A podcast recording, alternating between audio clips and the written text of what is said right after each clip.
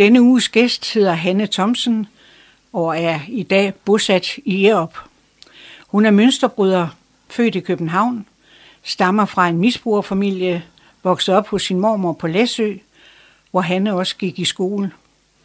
Og på trods af en tumult start på livet, ja, så har Hanne bevist, at selvom rygsækken er fyldt med barske oplevelser, så hun også formået at holde begge ben på jorden.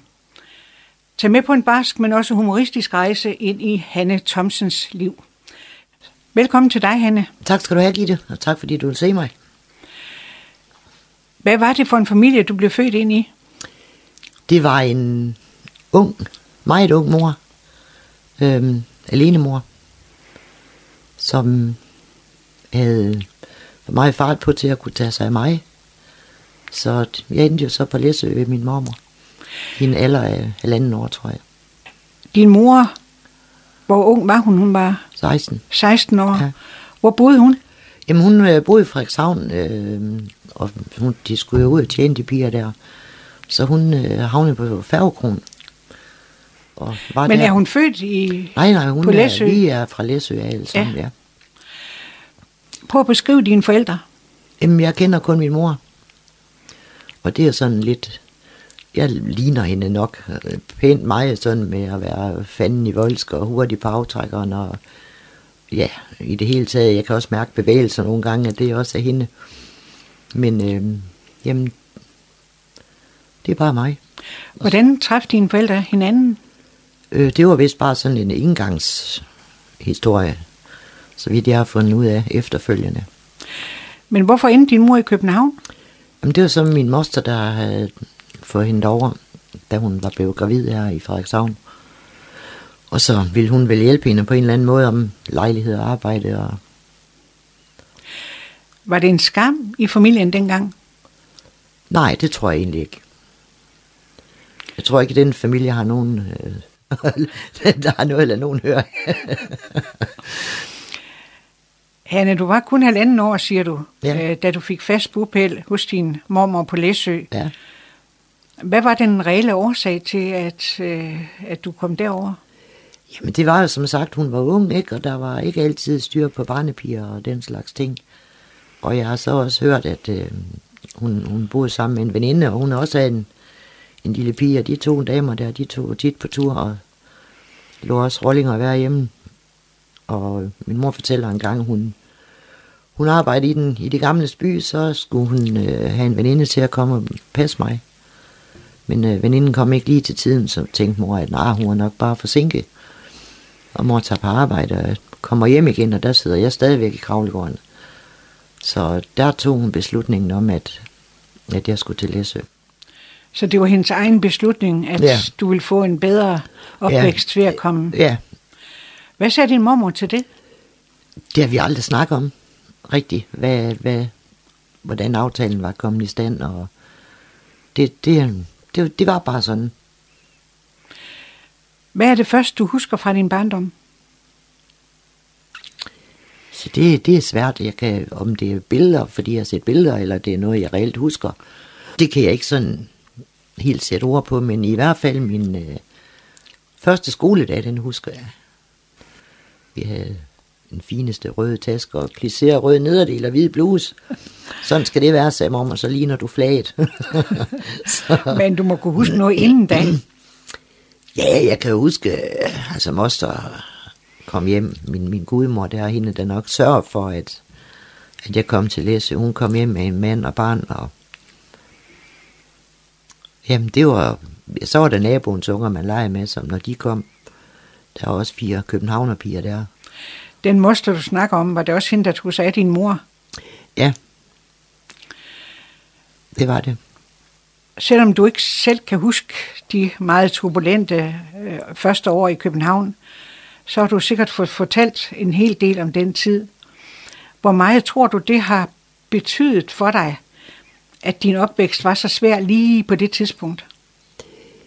Altså, jamen det har da nok, jeg er da- er sikker på, at det har betydet, øh, hvordan jeg opfatter verden i dag, og mennesker i dag, og hvordan jeg har min tilgang til dem, om jeg har tillid til mennesker.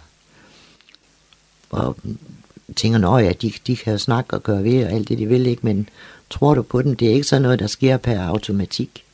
Det er et valg, jeg tager. Desværre. Du fik senere en lillebror. Ja. Men der skulle gå nogle år. Ja, jeg er født i 59, og han er født i 81. Så fra 16 til 39, det er sådan et stort spring at, at skal have børn i. Kom han så også til Læsø? Nej, han blev i, i København ved, ved min mor og hendes mand der, som hun blevet gift med uh, sidst i 60'erne, tror jeg. Var det så din lillebrors far? Ja.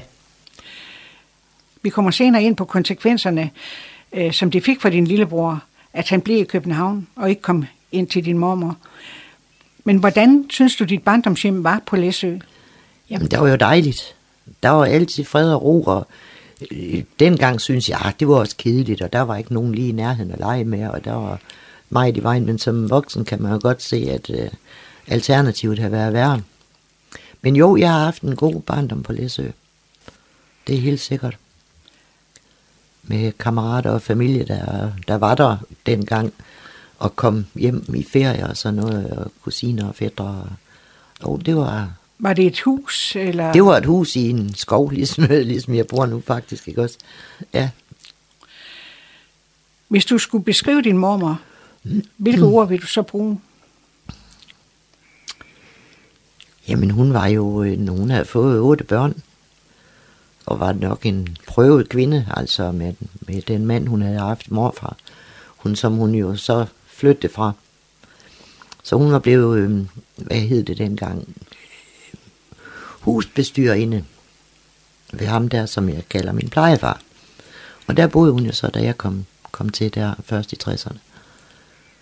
Og det var et godt hjem. Det var et godt hjem. Der var altid nogen hjemme, der var varmt, og der var kastet sne, og man blev fuldt i skole, hvis det var sådan, det var. Og der var omsorg.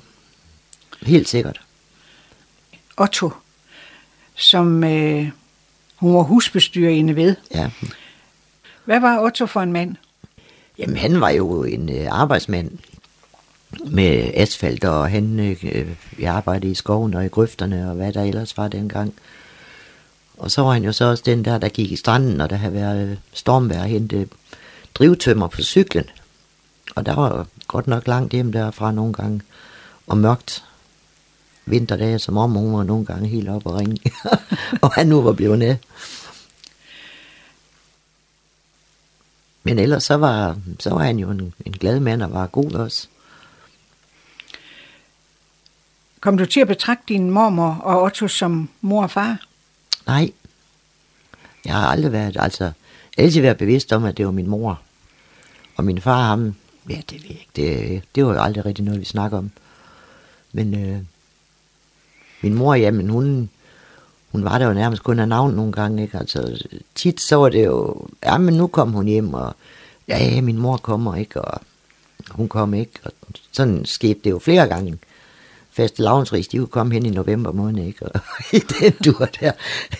som, ja, som, som lille pige var det jo, tænker man jo sit, ikke? Men som voksen, der kan du jo godt se, at med det liv, hun levede, der var det ikke overskud til at skulle huske at købe faste lavnsris og julegaver og fødselsdagsgaver og alt det der. Nu sagde du, med det liv, hun levede. Hvad mener du med det? Jamen altså, hun var jo servitrice, og der røg nogle bajer ind, øh, og hvornår misbruget med pillerne kom, det er jeg ikke helt klar over, men øh, de var der i hvert fald til stede til sidst. De sidste 20 år i hvert fald, 30 år. Så din mor var misbruger. Ja. Hvor gammel var din mormor egentlig, da du flyttede ind? ja hun er fra, hun er fra 14, og jeg flytter ind der i måske 62, 60. Hvad, hvad kan det give? Så hun har ikke været en helt ung dame. Nej, hun har det været op i, i årene. Og onkel Hansen mindst, han er jo... Jamen, han er vist 18 år ældre end mig, så det, det er jo ikke så længe siden, hun har sluppet den sidste. Prøv at fortælle lidt om din familie på Læsø, fordi du må jo have haft, øh, foruden din mormor og Otto, også mere familie. ja, ja, så var der jo min moster, moster Tonje derovre. Hende var jeg meget sammen med. Og var nede og besøge hende i weekenden og sådan noget med ude med morfar. Og, og ellers, jamen, så var der jo onkel Hans og, og mormors øh, bror. Han havde nogle, nogle piger, der var på alder med mig, så der var vi jo også tit. Ja, så kom de jo hjem alle sammen, onkel Gej og Jens, og så var de jo soldater, kan de kom hjem i deres flotte uniformer. Og så ja, senere, så var det jo så med børn og alle vores kusiner og fædre der. Det var, det var en god tid at, at tænke tilbage på. Du har sådan en sjov historie, du har fortalt mig, omkring din moster og færgekronen. Nå, nej, det var nu min mor. Okay. Ja, hun, øh, hun arbejdede jo der på færgekronen som ung. Og, øh, Over på Læsø. nej, på, i her i, i Frederikshavn. Og så er det jo så, hun bliver gravid med mig og rejser til København over til Moster. Og øh, så går der jo øh, mange år, så får jeg Danny. Og vi er sådan nede og besøge en kammerat på Færgekronen. Der ligger nogle lejligheder eller værelser ovenpå. Så ringer mor senere på dagen og spørger, hvad, Nå, siger hun, hvad I lavet? Nå, men vi har været til Torbjørns fødselsdag. Nå, hvor han bor hen? Jamen, han bor nede i Losgade oven på, på færgekrone. Nå, siger mor, var det til højre eller venstre? Ja, det var til venstre. Hold kæft, skreg hun, det er jo gerningsstedet. Hvad mente hun med det? ja, det var så nok der, jeg blevet, Og blev lavet. Hold kæft, det var gerningsstedet. Ved du, om færgekronen stadigvæk eksisterer? Ja, det gør den jo nok, men hvad hedder den nu om dagen? Det, det, altså bygningen ligger der jo. Om det, nej, det er ikke. Er det den, der hedder California? Nej, jeg ved det ikke. Men den ligger der i hvert fald. Hanne, hvordan var det at være barn på Læsø? Hvad fik du tid til at gå med, inden du skulle i skole? Inden jeg skulle altså som, Som barn? som 6-7 år derinde. Ja. Jamen det var jo, så var jeg med mormor rundt, og så var jeg med moster rundt, og, og ud og, der var ikke så mange børn, men så var der jo så onkel Håkons unger, som vi sagde, ikke også, at, at vi legede med. Og så kom der jo kusiner til os ved, ved moster, ikke også. Men ellers sådan, ja, så var der naboens børnebørn, der kom fra, fra København også om sommeren. Men sådan, umiddelbart synes jeg ikke, der var en, en hel masse øh, sådan børn at lege med. Du kom i skole på Læsø Centralskole. Ja. Prøv at beskrive skolen, som du husker den. Jamen, øh, det var jo ja, en gammel rød skole. Frygten Tibe med frik- frikadeller på ørerne. Hun var noget streng, altså. Var det din øh, klasselærer? Ja. Gammel kones, som jeg husker hende. Og de, de første år, synes jeg, at lærerne, de var sådan meget, øh, skulle bare høre efter og kæft trit og retning. Men det var ligesom det, det gled lidt af hen ad vejen, det der. Eller også så var det, fordi vi blev ældre, det ved jeg ikke. Men øh, jeg, jeg synes, jeg havde nogle gode klassekammerater. Kunne du lide at gå i skole? Nej. Det Hvorfor ikke? Skrækkeligt, at jeg skulle op så tidligt. Mormor, hun kunne kalde, og hun kunne kalde, og hun kunne have. Hanne, nu står der altså op, nu er klokken syv, nu står der op, nu er den kvart over syv. Kvart i otte kom Otto ind og sagde, Anne, kan du så komme op?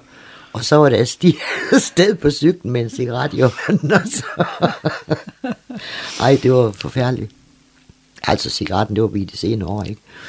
Men øh, det der med at skulle op og i stedet, nej, det var ikke. Det var ikke Det var noget. ikke sådan nogle yndlingsfag, eller noget, Nej, som du husker specielt fra din skoletid? Nej. Jo, øh, vi havde en, øh, en klasselærer, der hed Niels Frank. Han, og han var også inspektør på et tidspunkt. Han kunne simpelthen holde os fast. Og, og det var vi helt, havde vi helt klar styr på alle unger, fordi hvis en dag vi ikke rigtig gad noget, så kunne vi bare sige, at du Frank, så du den der øh, udsendelse i går i tv, og så fangede han den, og så kunne han snakke om det emne i tre timer, og vi sad bare og lyttede alle sammen med åben mund. han, kunne, han, kunne, han fangede os. Men lærte os også, at vi skulle ikke tro på alting. Vi skulle lære os et spørgsmålstegn.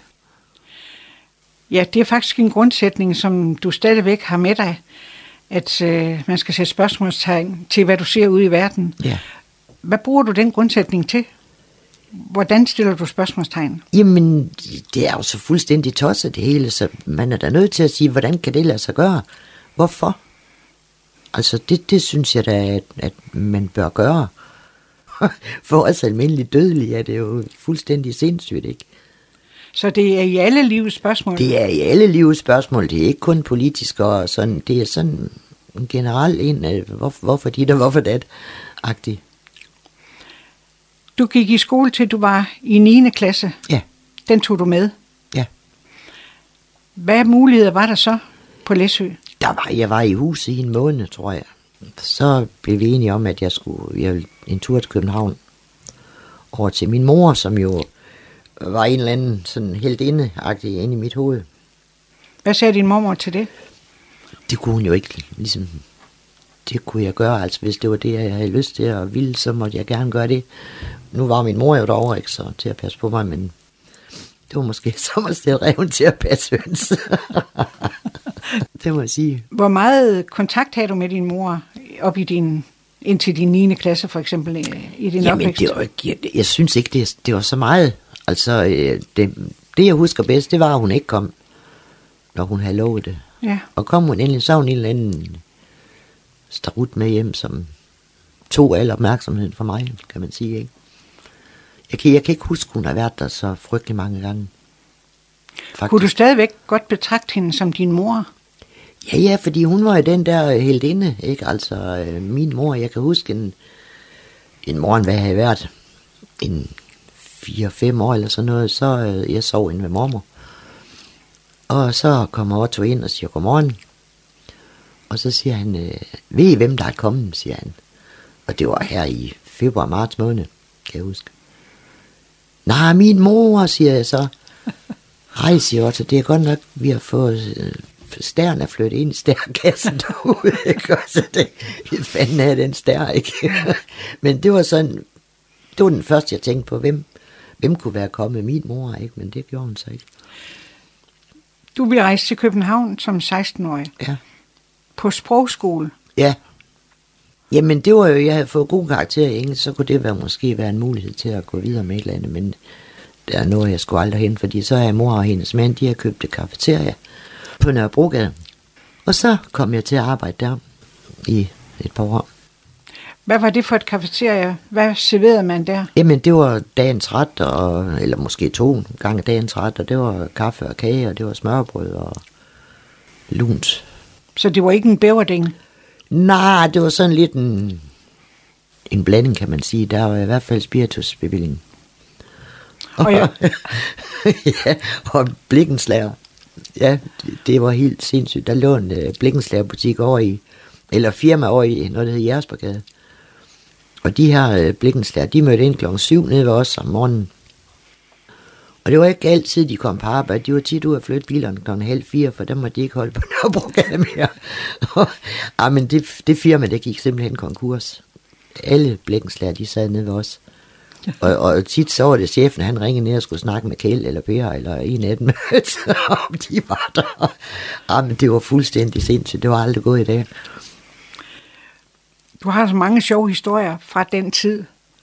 Prøv at fortælle lidt flere af de anekdoter. Nå, men der, det var apropos det der blikkenslærer der, så var vi, min mor og jeg, vi var med på vognen en gang, og var røg på værtshus med de her Per og Ole. Vi kørte i hver sin bil. Fuldstændig sindssygt. Nå, men øh, med sådan en brænder på, så var alt jo lige meget. Og vi var så ude på noget, der hed Svanemøllekronen. Det var ham, de havde købt kafeteria der i sin tid. Så hun kendte jo ham, Erik, derude. Og vi sidder, vi får noget, nogle øl, og vi får nogle lille små, og det kører bare derude af. Pludselig så er min mor væk. Og jeg ved, jeg ved ikke, hvor hun er blevet af. Øh, var rundt og kigge efter hende, men øh, hun var ikke at se. Lige pludselig så står hun der med håret i vildrede og så vild i øjnene, og så siger jeg, hvor fanden er du henne? Jamen, hun er oppe og slås, sagde hun så. Og så står hun der i hendes brænder og svejer, og så siger og ved du hvad, Hanne, sagde hun. Og ved du hvad, jeg var skide hurtigt, jeg var nede to gange. Det fortæller lidt om det miljø. ja. Ah, men ja, hold op. Hvor boede du henne, mens du var i København? Jeg startede jo med at, at, at bo ved mor og så Emil der. Men så flyttede jeg på værelse. Det var noget nemmere, for det var ikke altid lige sjovt at være i huset. Hanne, du bor i København fra 75 til 81. Ja. Men så skete der noget under en ferie, du var hjemme på. Ja, på så var jeg på Læsø på sommerferie, så var jeg til bal en aften, og der var der var så... Hvor gik man til bal på Læsø? Jamen, det gjorde man i, i enten på Carlsens Hotel, eller også øh, Vestrøg Boldklub. Og der var tit, der var orkester og, og, og bal dernede. Det, det kan jeg egentlig godt savne lidt. Det var hyggeligt. Og der stod han jo så og sang ham, jeg så blev gift med. Jeg kan huske, at jeg kom hjem der om morgenen. Mormor var stået op. Nå, siger hun, hvad der skete? Jeg kan se, der er sket noget. Nå, men jeg har mødt ind. Om hvad han hed, det- det vidste jeg faktisk ikke, men jeg skulle møde ham igen i morgen.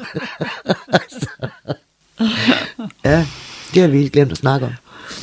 Men I blev i hvert fald gift. Ja. Var det på det tidspunkt, du så flyttede til Frederikshavn? Ja, så flytter jeg så der i 81, da jeg har mødt ham. Jeg rejser hjem og, og siger lejligheden op. Min dyre lejlighed i København. 395 kroner gav jeg om måneden dengang.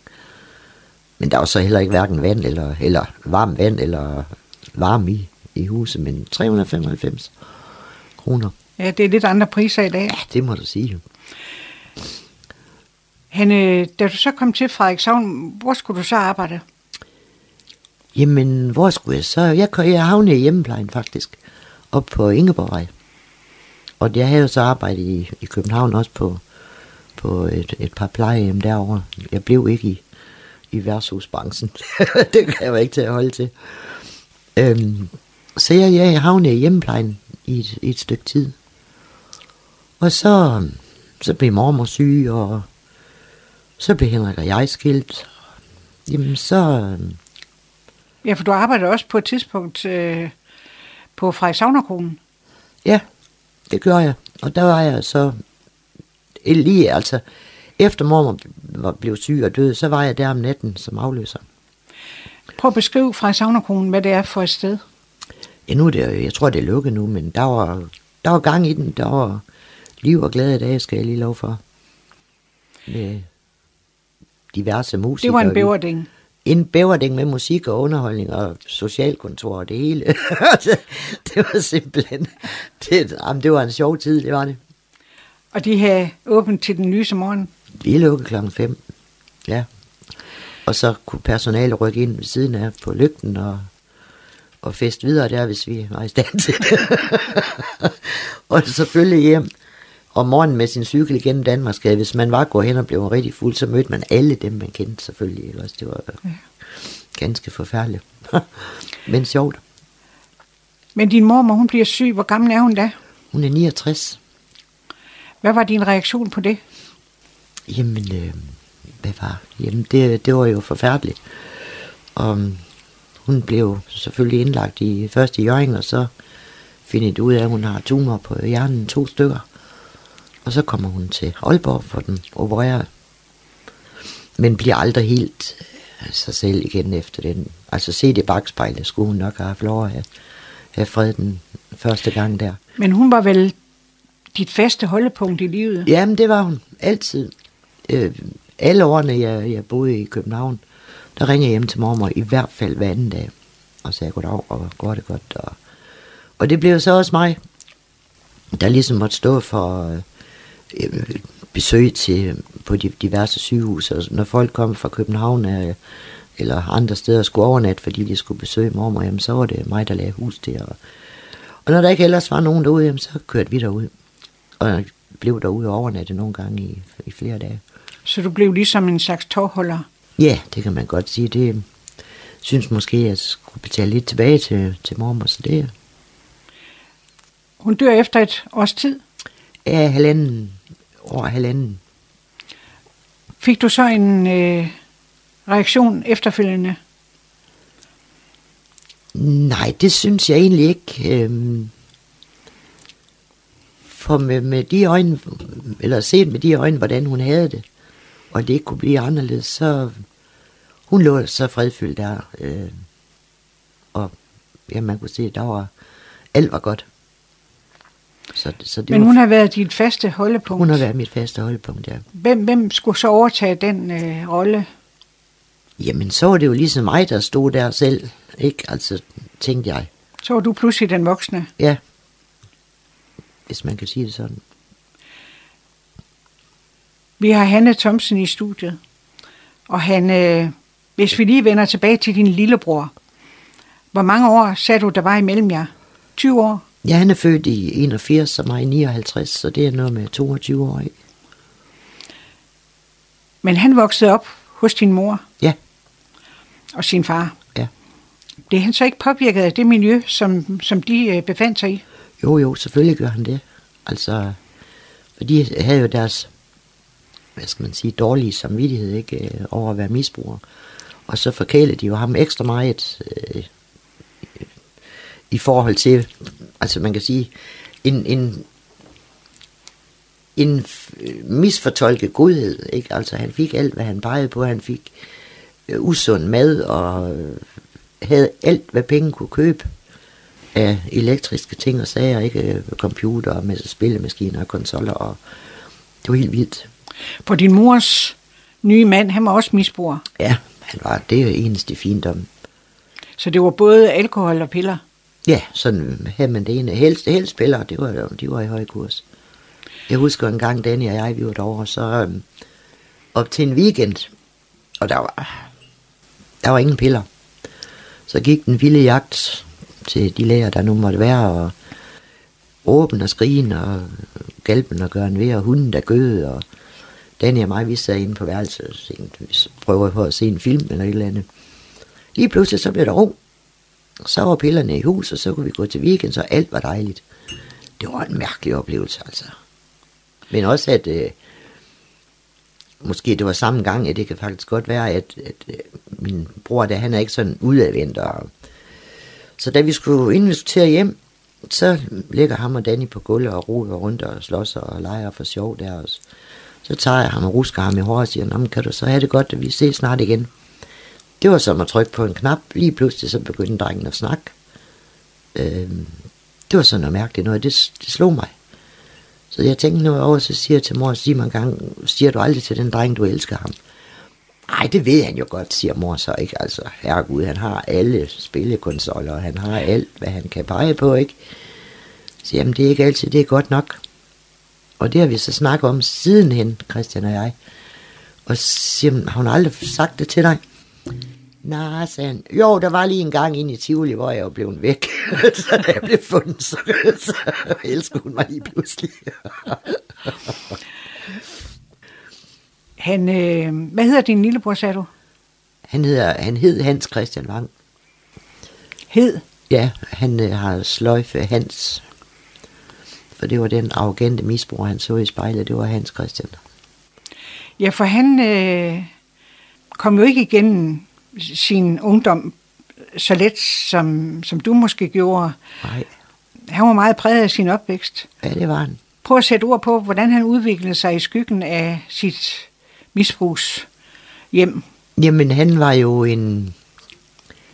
Altså, han en stor, tyk dreng, der øh, blev kørt rundt fra A til B, og ja, altså mobbe i skolen, og var altid ham, der skulle stå på mål, fordi han fyldte med et, siger han selv.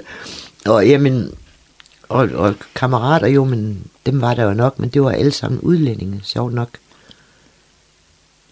Men, men øh, så er internettet jo kommet, og der finder han altså sin niche i. Og i dag arbejder han så som på et, et forlag. Og er lige udkommet med en bog sammen med McPeck faktisk. Øh, udmærket, flot bog, godt skrevet og det hele. Så selvom at han var ude i misbrug og Ja, for han blev også misbruger. Ja, ja, han øh, skulle jo op, forestille arbejde i Tivoli, da han blev yngre eller ældre. Og der var min mor jo inde, og så skulle han ind og arbejde i nogle boder og et eller andet. Men med hans vægt, så bliver han jo træt og får ondt i ryggen og det ene og det andet. Jamen, så kan du da lige prøve et par af de her piller, og det, som man siger, jamen lige pludselig, så kunne jeg jo rende dobbelt så stærkt og var dobbelt så kæk. Så det blev jo hurtigt en, øh, en vane. Og han fortæller selv, at han var oppe på en 15-20 piller til sidst for overhovedet at kunne stå op.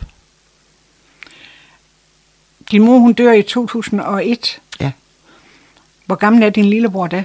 der er han 18 år. På trods af alle odds, så formår han jo så alligevel, ligesom dig, at være en mønsterbryder. Prøv at fortælle om det forløb. Jamen, det, der, øh, mor hun dør jo der i et, og så øh, bor han jo så videre med hans far. øh, som så får cancer og dør, jamen hvad dør han 8-9 år efter? I hvert fald så, øh, nej det er længere, fordi Christian kom op til mig i 13. Han tager simpelthen... Hans far dør, så, så øh, Christian står alene i København med en lejlighed, han ikke kan betale, der koster mere, end han kan få i bistand. Og han kan ikke tjene så meget på hans øh, tegneserie og, og historie og alt det der, så han er nødt til, han bliver faktisk sat ud af foden i den her lejlighed. Men hans misbrug gør jo så, at det ligner øh, lort, for at sige det rent ud, ikke? Så må han jo gøre et eller andet, så, og vi har ikke haft kontakt, siden min mor døde. Der opstod lidt skamyslet der, så, men det er så lige meget. Så han, jeg har ikke hørt fra ham, men pludselig en dag, så ringer han om, at hans far er død, om han må komme op til mig. Og det må han jo, selvfølgelig må han det. Der var ingen andre, der ville sådan. Så og der aften, bor du i Frederikshavn? Der bor jeg i Frederikshavn ude på, på Saltebakken.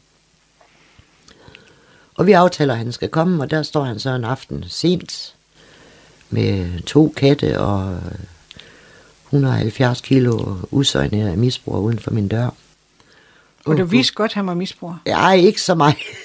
jeg har jo ikke set ham i, i alle de år der fra, fra 1 til, til 13. Så det, jeg tænkte, åh gud, tænkte, det var jeg gjort. ikke også? Og det var noget, det var faktisk øh, skræmmende at opleve, hvordan hans liv havde været. Ikke? Altså, der var ingen struktur, der var ingenting, du må ikke det, og ingen ansvarsdagen, og ingen verdens ting. Så tænkte jeg også, Ja, det kan godt være, Hanne Thomsen, du bliver sat af på læse, men øh, det var sgu nok dit held. Når man ser, ikke fordi mor og var der også misbrug med mig, ikke? Altså, vi ræser rundt på dupsiner der, vi var fuldstændig tosset. Men de har alligevel givet dig hår på brystet, ja, man kan jeg sige sådan. turde simpelthen ikke at blive ved med at tage den mere op. Jeg kom til at se mig selv i spejlet. På fri mig vel, tænkte jeg. Det her, det, det tør jeg bare ikke blive ved med. Jeg lignede jo, jeg ved ikke hvad. Men din lillebror, han kommer ud af det. Er det ved hjælp af dig? Altså, han, han er jo stadigvæk i misbrug, da han lander op ved mig, men han ved jo ikke, hvor han skal gå hen for at hente stoffet. Og jeg opdager de her piller. Og jeg spørger, hvorfor han tager den, men det er, fordi han er ondt i ryggen. Og så siger jeg bare, jamen, det er fint, siger jeg. Så jeg kender også vores mor. Og så snakker vi sådan set ikke mere om det, før år senere. Og der giver han mig så også ret i, at øh, jamen, det var nemt, og det var hurtigt. Hvor længe bor han hos dig? Godt et, et lille års tid. Og tager tilbage til København og tror, han bare lige kan få en lejlighed og et arbejde. Og, jamen for fanden, så jeg er jo født og opvokset i København, så selvfølgelig kan jeg få en lejlighed, ikke? Det var det, hans far havde fortalt ham med lyserøde briller, ikke? At Christian kunne alt. Kunne alt. Men øh, det der med en lejlighed, det var ikke bare lige. Så han, øh, han var både på mændenes hjem og kunne få skole og blive smidt ud af en veninde nogle gange. Og, så han har også prøvet det, men nu går det godt.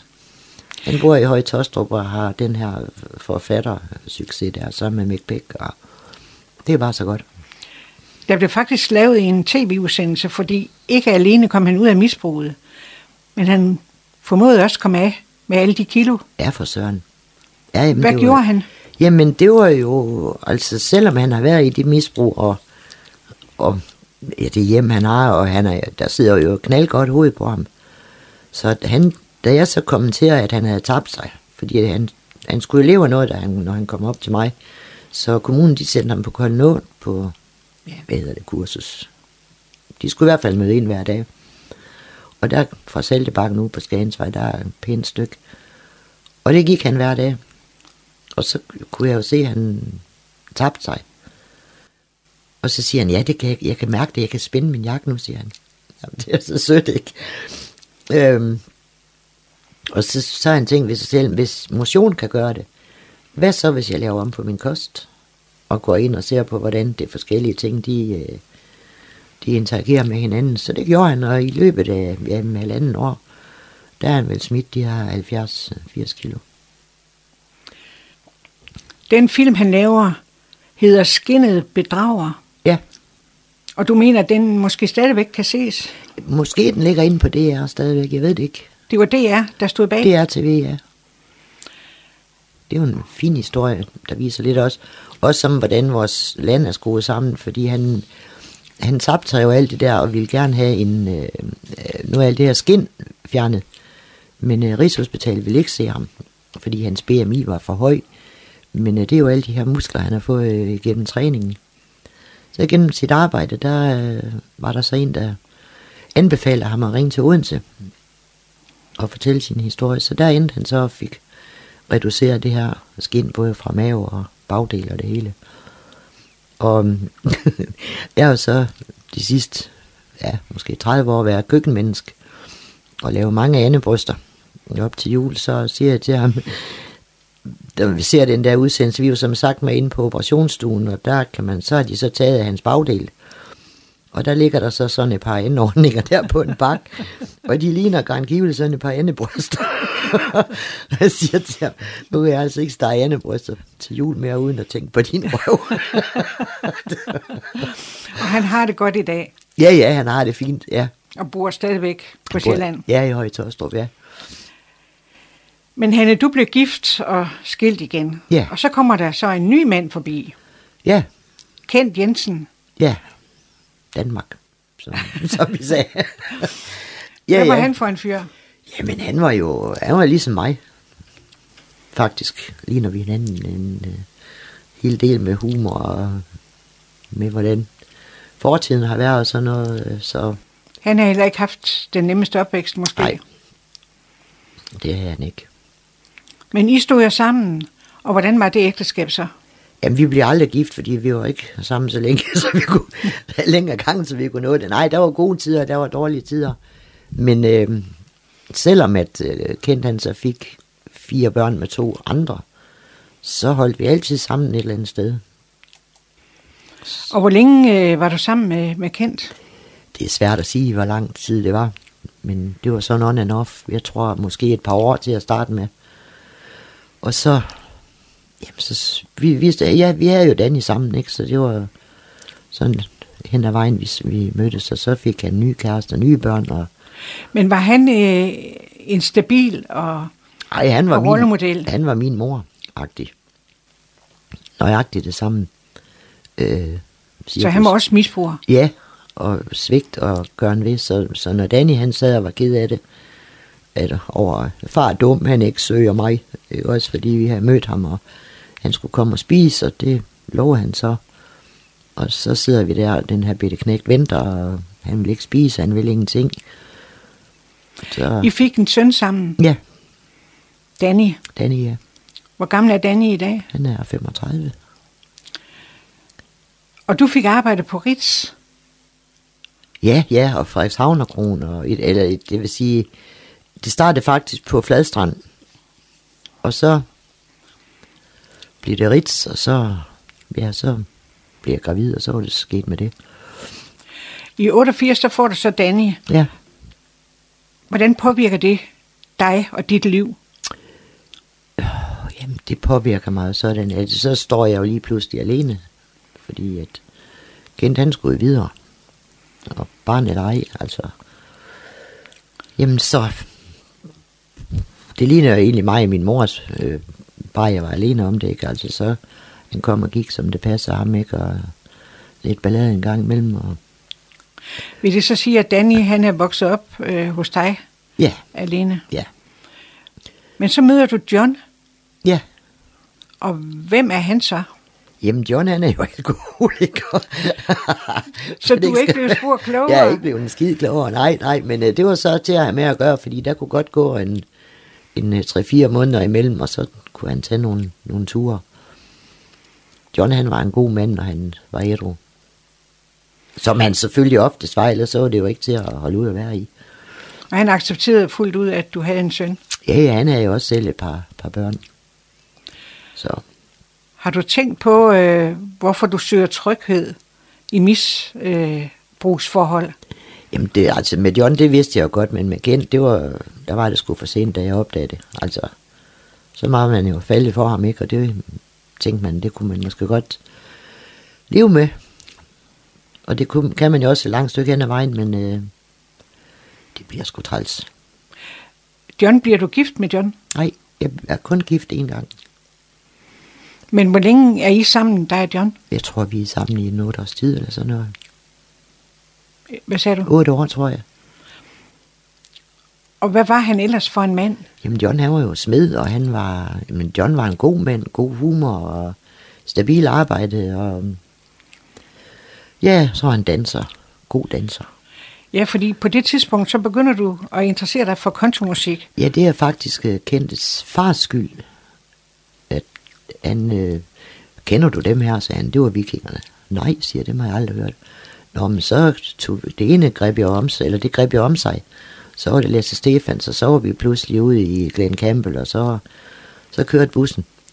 Og så har det været country lige siden, og det var der i 87.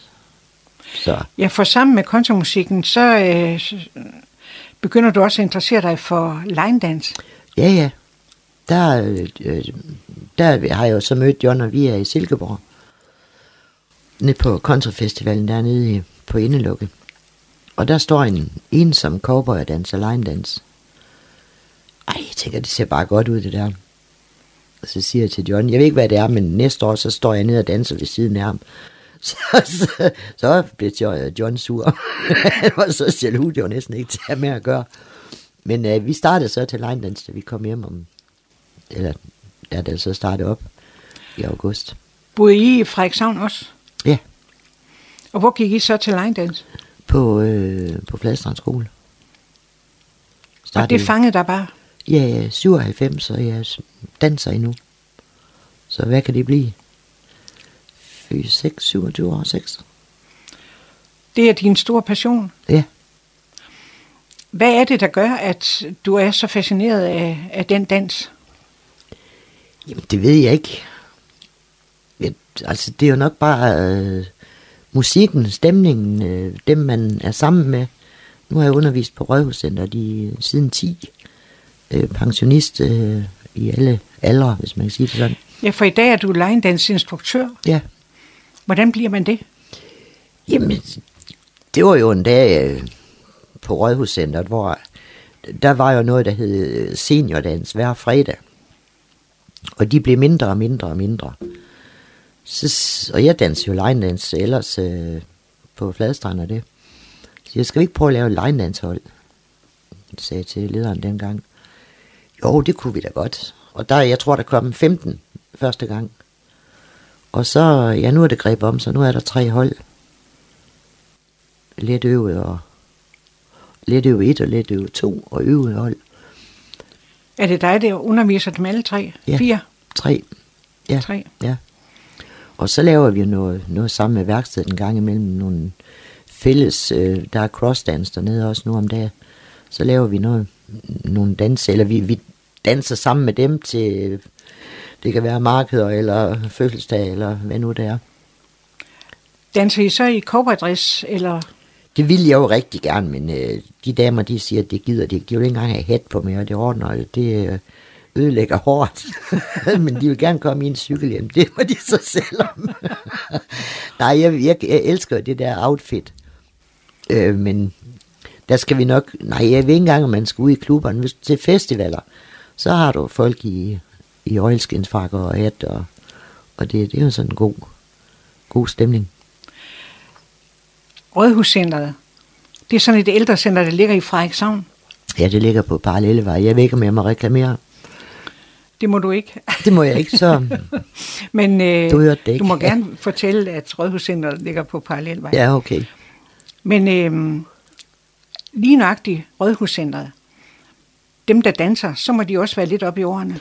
Jo, jo, altså det er jo øh, plus 60, 70 og 80. Jeg har lige været til en af damernes 80 års fødselsdag her før jul. Så frisk dame dygtig danser. Men altså også danset i mange år, ikke? Men alligevel, at man kan holde ud og blive ved det, synes jeg, det, Jamen, hvor får du din inspiration fra? Hvor finder du nye danse og, og, og træningen til at, at kan undervise? Jamen, så har vi jo, har jeg jo tit hørt den udmærkede lokalradio her. Ine Gitte, hun spiller noget fantastisk musik en gang imellem. Og hvis jeg finder noget god musik, så tænker jeg, der må være en dans dertil. Og så går den vilde jagt. Og nogle gange, jamen, så, øh, så kan jeg finde musikken, og andre gange, så må jeg lige have, have Gitte til at hjælpe mig. Men ellers så er der, der er næsten altid en dans til en, til en god melodi. Og hvad giver det dig? Er det positiv tænkning? Er det sjov, humor? Hvad, hvad, hvad Jamen, giver det dig? sjov og humor og, og, og, og motion motion. jo selvfølgelig også, ikke også? Men også at holde sig i gang og skal tænke og huske. Og, for de der koreografier, det er jo simpelthen forskellige trin hver eneste gang, du, Ja, du det finder er en ny, faktisk ikke også? svært at danse line dance. Ja, fordi, men selvfølgelig jo flere år du har danset, jo nemmere bliver det kombinationerne, ikke også? Men, men jeg kan godt se på, på, på, på begynderne, altså så skal de lære et nyt begreb, og så skal det puttes ind, fordi nu gør vi jo noget andet før, og så lige pludselig, ja, så danser vi en helt anden dans, ikke? Altså, men det er, det er sjovt, og det er hyggeligt og folkeligt. Men du er ikke selv gået til undervisning på et tidspunkt andet end, end øh, da du selv gik til line Nej, var nej, ikke nej, Som nej. instruktør? Nej, det var bare noget, vi fandt på. Han, øh, dit misbrugsforhold, eller det liv, det medførte, det udløste på et tidspunkt, øh, at du fik angst og stress. Jamen, det var jo... Altså, jeg tror da det...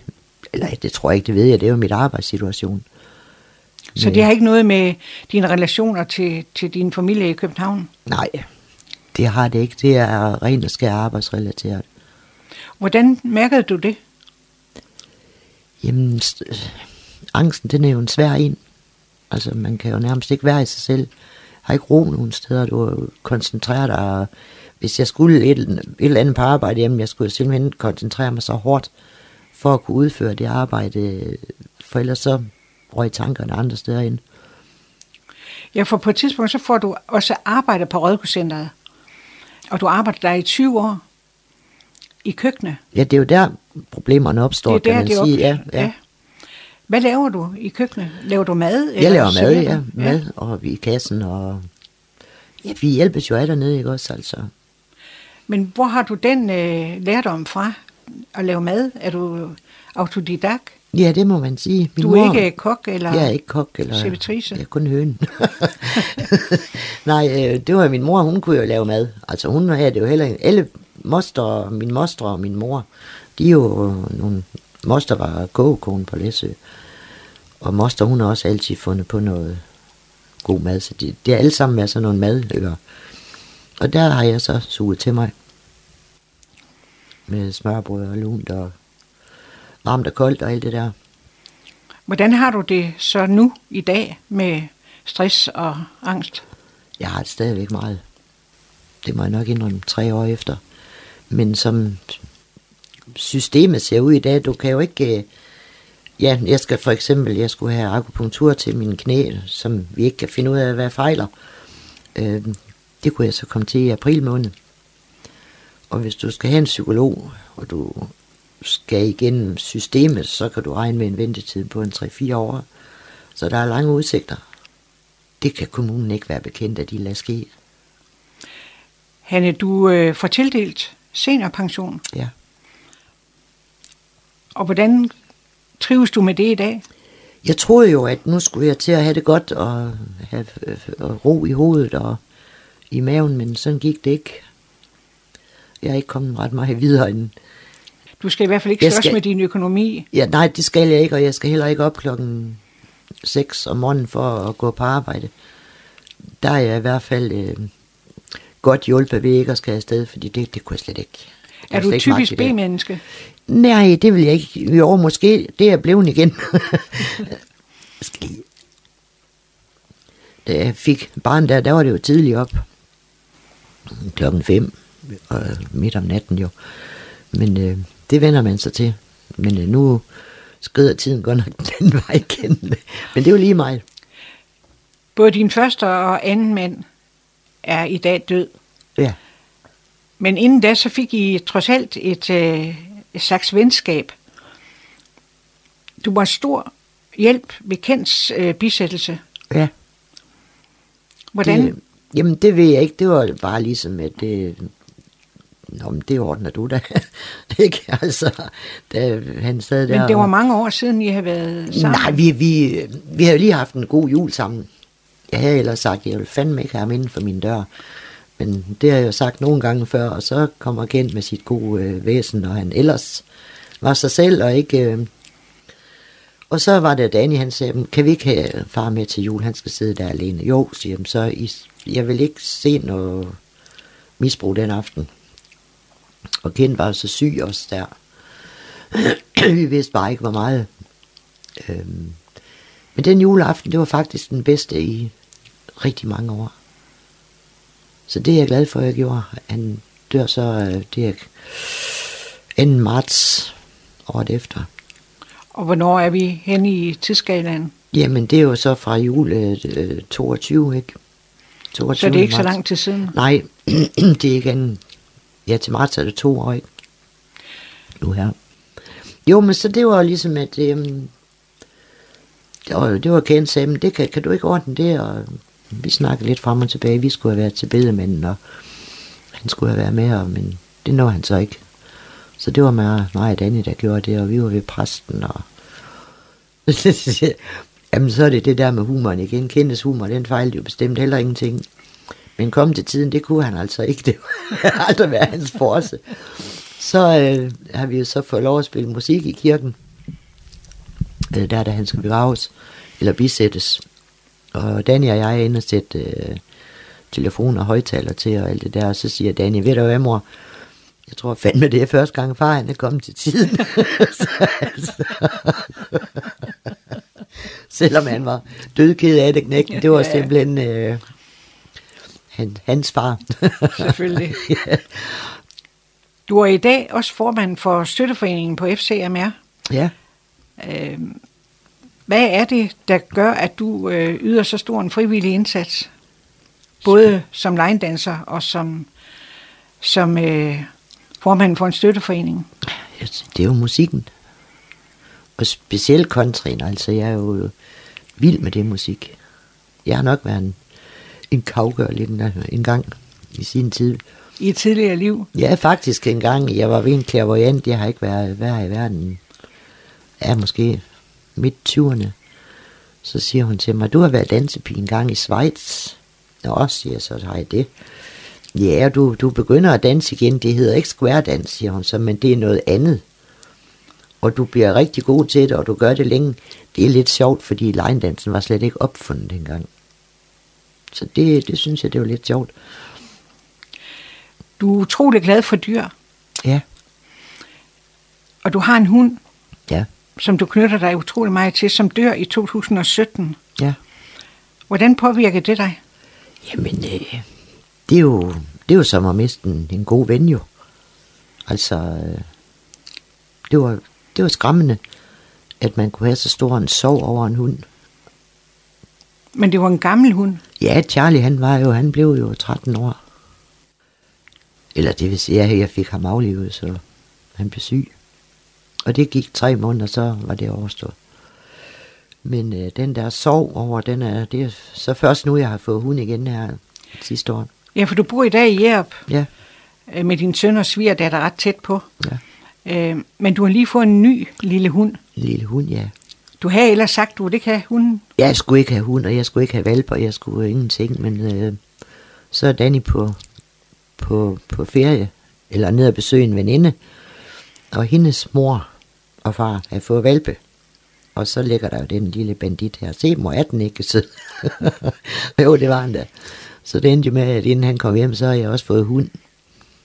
Så. Hvad er det ved sådan en hund, som, som du har brug for? Jamen, det ved jeg ikke. Altså, de, de kan noget, de hunde, de der hundeøjne, når man kigger i dem. Det er jo bundløs kærlighed at kigge ned i sådan et par hundeøjne der, ikke?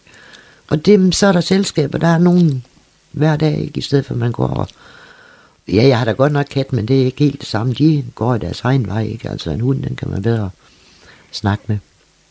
Stoler du mere på dyr, end du gør på mennesker? Ja, det må jeg indrømme. Du har fortalt, at din mor, hun havde en kort lunte. Det sagde du i starten af udsendelsen. Har du også det? Den er blevet meget længere med årene. I, i, i mine yngre dage, der kunne der skulle godt falde brand ned. Altså,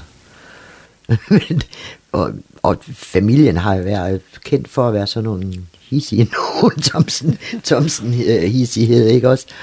Men jeg, jeg synes da efterhånden, som årene de er gået, jamen, så lad det ligge, og så gå din vej fra det. Hvis du skulle beskrive dig selv som person, hvad ord vil du så vælge? Det, det er faktisk... Øh,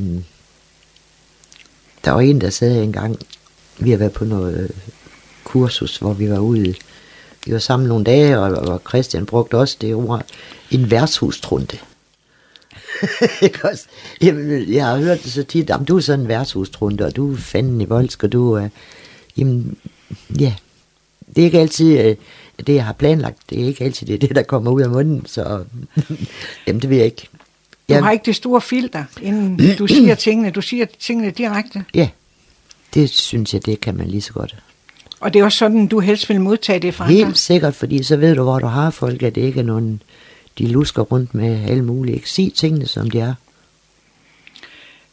Du bor i dag i Jerup, og du går rigtig meget op i din have. Og jeg ved, at øh, i forbindelse med julen, så er der næsten ikke det julelys, der ikke er i din have. Nej, det er noget mest indenfor godt nok. Ja, det er indenfor. Og det er udenfor om sommeren. Ja. Prøv at beskrive din have. Jamen, det er jo en, en det er ikke nogen parcelhushave. Jeg har fået bygget mig to terrasser der. Men øh, jamen, man skal nærmest have terrængående øh, det ene og det andet, fordi det er så haven og, og knolde og, og ude midt i skoven. Så det er paller, og det er dæk, og det er bede, og jamen, mælkespanden, alt muligt kolonihaveagtigt. Og farver. Og du- og georginer. Og Georgina, ja. Ja. Du er rigtig glad for blomster. Ja, Du bor i dag alene. ja. Er det sådan, du helst vil have det? Altså, det vil da være hyggeligt at have en makker, øh, en ven, og gå til, til dans med, til markeder, til, jamen bare så, gå i haven med, bare at snakke med, altså.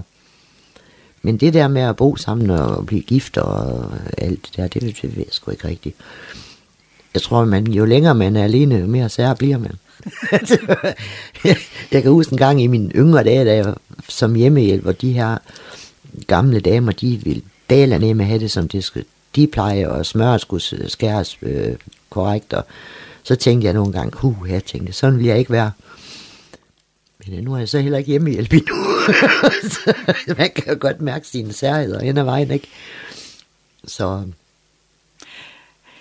Vi har været inde flere gange på humor. ja, Hvor meget betyder humor for dig? alt. Hvad er det, humor kan? Jamen, det kan noget, altså... Øh, jeg ved det ikke, altså... Jeg ved ikke, hvad det er, det kan, men jeg, jeg kan se humoren i rigtig mange ting. Og få den drejet tit en uh, træls situation til lige at få den vendt, og jamen, så er det jo altid glimtet i øjet, ikke? Og den gode bemærkning, og ja, så du kommer aldrig galt afsted, hvis du har humor, tænker jeg. Altså, mange ting kan siges med humor. Det værste, du ved, det er i loyalitet. Hvorfor det?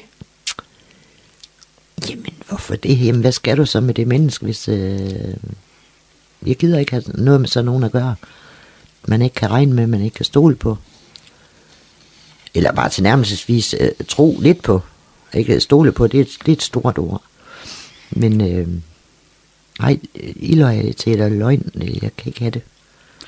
Hvad Og drømmer du om i fremtiden? Åh, oh, en kanadisk bjerghyt. Nej, jamen, jeg vil bare gerne øh, have det godt, og passe mig selv, og passe min dans, og... Og en Sankt Berners hund med ølkrus nedenunder. Ja, i du Mille, ja. ja, nej, ham her, en lille hund, jeg har, han er fin. Skal ikke være for stor, jeg bliver jo ikke yngre. Hvor gammel er du i dag? Jeg er 64. Så Føler du, du har et godt liv? ja, det vil jeg jo sige. Jeg har det jo nok, som jeg vil have det. Men, men de der øh, psykiske skader fra mit arbejde, dem vil jeg godt være foruden. Fordi det kommer altså ind over en gang imellem, og så er det... Ja. Dem, der har haft angst, de ved godt, hvad jeg snakker om. Det er svært at definere. Det er en svær størrelse. Vi skal til at slutte af henne. Og jeg ved, du har et bestemt øh, livscitat, som, øh, som betyder noget for dig. Ja, det er, at øh, livet leves forlæns, men forstås baglands. Det synes jeg egentlig, at er, er ret, ret rammende. Men... Er det den konklusion, du har gjort dig på, på det, du har oplevet i dit liv? Ja, tit når man kigger tilbage, så kan man jo ikke lade være at tænke, jamen selvfølgelig måtte det ske. Altså, selvfølgelig, sådan er det. Det kunne ikke være anderledes. Skal vi ikke slutte med disse vise ord og slå fast, at ikke alle er født med en guldske i munden, men man kan godt have et godt liv endda. Ja, ja. Tak, Hanne, for din åbenhjertighed og øh, vilje til at fortælle din livshistorie. Tak fordi du kom. Velbekomme. Udsendelsen her var tilrettelagt af Gitte Hansen.